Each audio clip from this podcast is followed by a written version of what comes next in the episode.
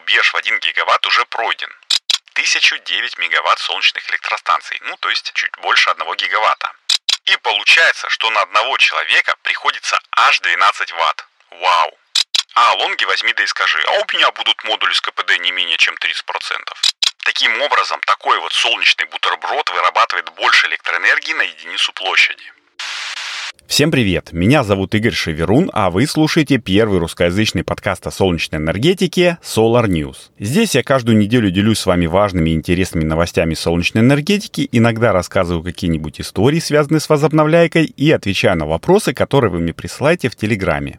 Сегодня у нас 75-й выпуск, и я тут внезапно вспомнил, что на дворе уже календарное лето. А почему я вспомнил? Ну, потому что со следующего понедельника я уматываю в отпуск, и недели 2-3 от меня не будет ни слуху, ни духу. Ну, надеюсь, что только мои коллеги по работе заметят мое отсутствие, а в плане подкастов я пока еще не знаю, как все будет происходить. Буду ли я записывать какие-нибудь коротыши на утюг, как это было прошлым летом, или отдам все на откуп моему соведущему Филу, с которым я периодически сотрудничаю. В общем, разберемся по ходу. А начинать записывать короткие короткие летние выпуски я, пожалуй, начну уже прям сегодня, ну, чтобы как-нибудь потренироваться. Но эксперименты экспериментами, а традиции тоже нужно чтить. И по традиции я хочу сказать спасибо людям, которые поддерживают проект Solar News на сервисах Patreon или спонсор. Это наши патроны а также тем людям, которые делятся подкастом со своими друзьями в соцсетях. Это тоже очень круто, потому что помогает новым людям узнавать о нем. Продолжайте это делать. И, конечно же, приветик подписчикам нашего телеграм-канала Solar News. Найти его легко по названию. И недавно я запилил в него очень важное, очень такое интересное летнее видео. Советую вам его посмотреть, потому что,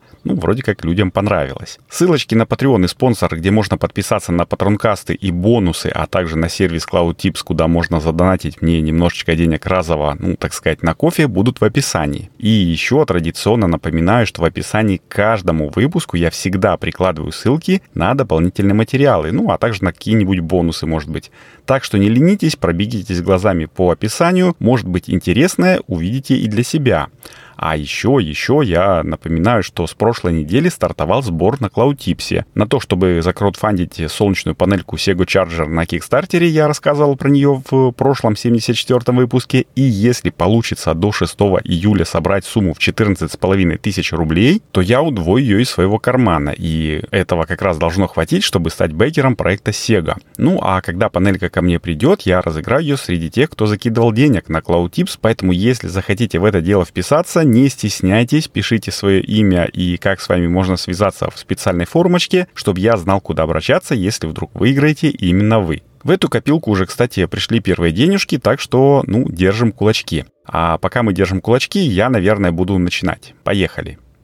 Так, ну, ребят, судя по прошлому выпуску, наверное, кому-то могло показаться, что я как-то скептично отношусь к солнечной энергетике Европы, что как бы подкалываю ее, но нет, это только так кажется. На самом деле, даже на фоне Китая и США, которые, ну, скоро улетят в стратосферу, наверное, по темпам прироста солнечных панелей, объединенная Европа тоже выглядит достаточно бодренько. И в подтверждении этого на этой неделе вышли прям несколько отчетов, которые это наглядно показывают. Например, Швейцария. Вот э, страна отчиталась, что за 2020 2022 год они установили более 1 гигаватта солнечной генерации. Об этом не без гордости говорит Швейцарская ассоциация солнечной энергетики Swiss Solar.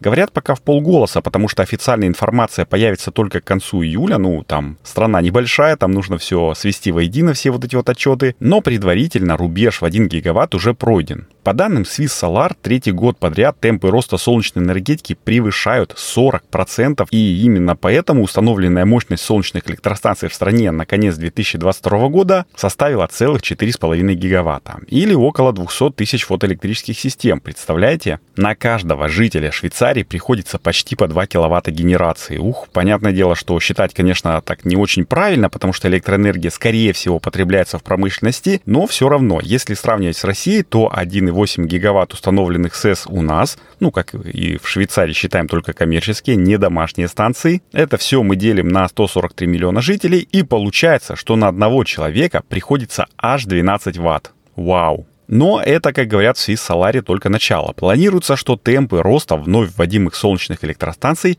конечно же, снизятся немножечко, но рост в 20% все-таки в этом году сдюжают. А вообще к 2050 году страна планирует полностью перейти на возобновляйку, то есть э, в плане энергетики она будет климатически нейтральной. Какую часть от этого будет занимать Солнце, ну я пока не знаю, мне неизвестно, но амбиции все-таки хорошие. И такие же амбиции, в принципе, у их соседей из Австрии. И даже скажу больше. Австрийцы планируют стать автономными от ископаемого топлива уже к 2030 году. И в немалой степени этому, конечно же, способствует как раз Солнце и то, что в 2022 они с соседями шли, ну, что называется, ноздря в ноздрю, и тоже установили 1009 мегаватт солнечных электростанций, ну, то есть чуть больше 1 гигаватта. Об этом говорит Ассоциация солнечной энергетики Австрии, ну или сокращенно PV Австрия, и Вера Имицер, управляющий директор PV Австрия, рассказала, что высокая стоимость электроэнергии побудила и частных лиц, и предприятия производить солнечную энергию, что привело к значительному росту сектора. Ну, в общем, тут это цитата. А вот что я заметил из графиков, то, что в 2021 году они установили, ну, как бы всего 740 мегаватт, а в прошлом вжух и почти на 50% больше. Ну а если сравнивать 2022 вообще с 2020, когда было установлено 341 мегаватт, то прирост кажется вообще гигантским, ну практически в три раза получается. Что характерно, несмотря на то, что Австрия немножечко больше Швейцарии, по состоянию на конец прошлого года установленная мощность СЭС страны составила 3,79 гигаватт, и солнце покрывало 6,6 энергопотребности всей страны. Ну, и если к 2030 году они хотят полной углеродной нейтральности, то в среднем нужно будет строить в год по 1200 мегаватт. Что ж, это, в принципе, посильная задача, было бы где хранить сгенерированное, ну или сразу потреблять на месте. Но давайте перейдем к следующей новости. Она просто бомба.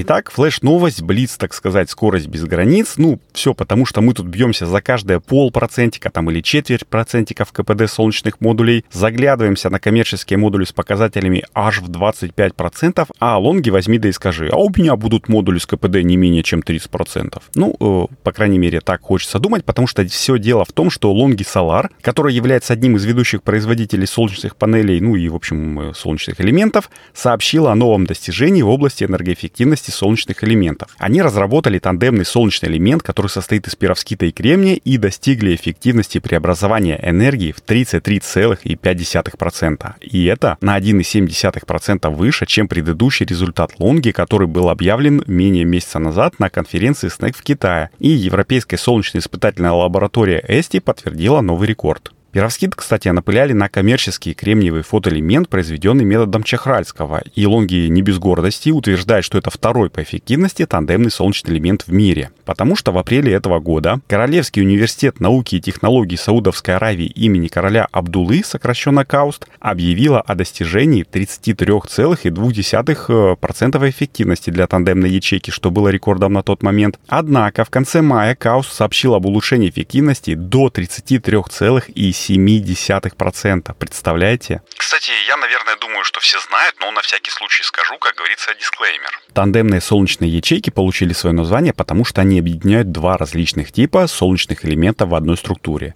Слой на основе перовскита располагается поверх текстурированного кремниевого слоя, позволяя элементу поглощать больше красного и синего цветов, ну, чем стандартные кремниевые элементы. Таким образом, такой вот солнечный бутерброд вырабатывает больше электроэнергии на единицу площади. Серийные модули по этой технологии пока, понятное дело, не выпускаются, но все к этому идет. И я надеюсь, что уже к следующему Интерсолару, который пройдет в Мюнхене 18-19 июня следующего 2024 года, нам уже кое-чего покажут. Ну, хотя бы, может быть, какой-нибудь предсерийный образец или хотя бы просто презентуют технологию. Ну, в общем, это, наверное, только мои мечты. Короче, если захотите подробнее ознакомиться с отчетом Лонги, то ссылочку на него я оставлю, как всегда, в описании выпуска, а на этой замечательной новости буду его заканчивать. Таким, значит, был 75-й выпуск подкаста Solar News, по-летнему коротенький, но, как мне кажется, очень интересный. И если он вам понравился, то вы всегда сможете поделиться им со своим другом или подругой, переслав ссылочку в телеге, там, ВКонтакте, в других соцсетях. А если вы уже это сделали и ищете, чем бы еще помочь проекту, то становитесь патронами на сервисах Patreon и спонсор. Если вы это сделаете, то будете получать коротенькие дополнительные патронкастики и другой бонусный контент. Ну, а если захотите просто так перевести мне денег на кофе, который я очень люблю, то ссылочка на CloudTips тоже будет в описании.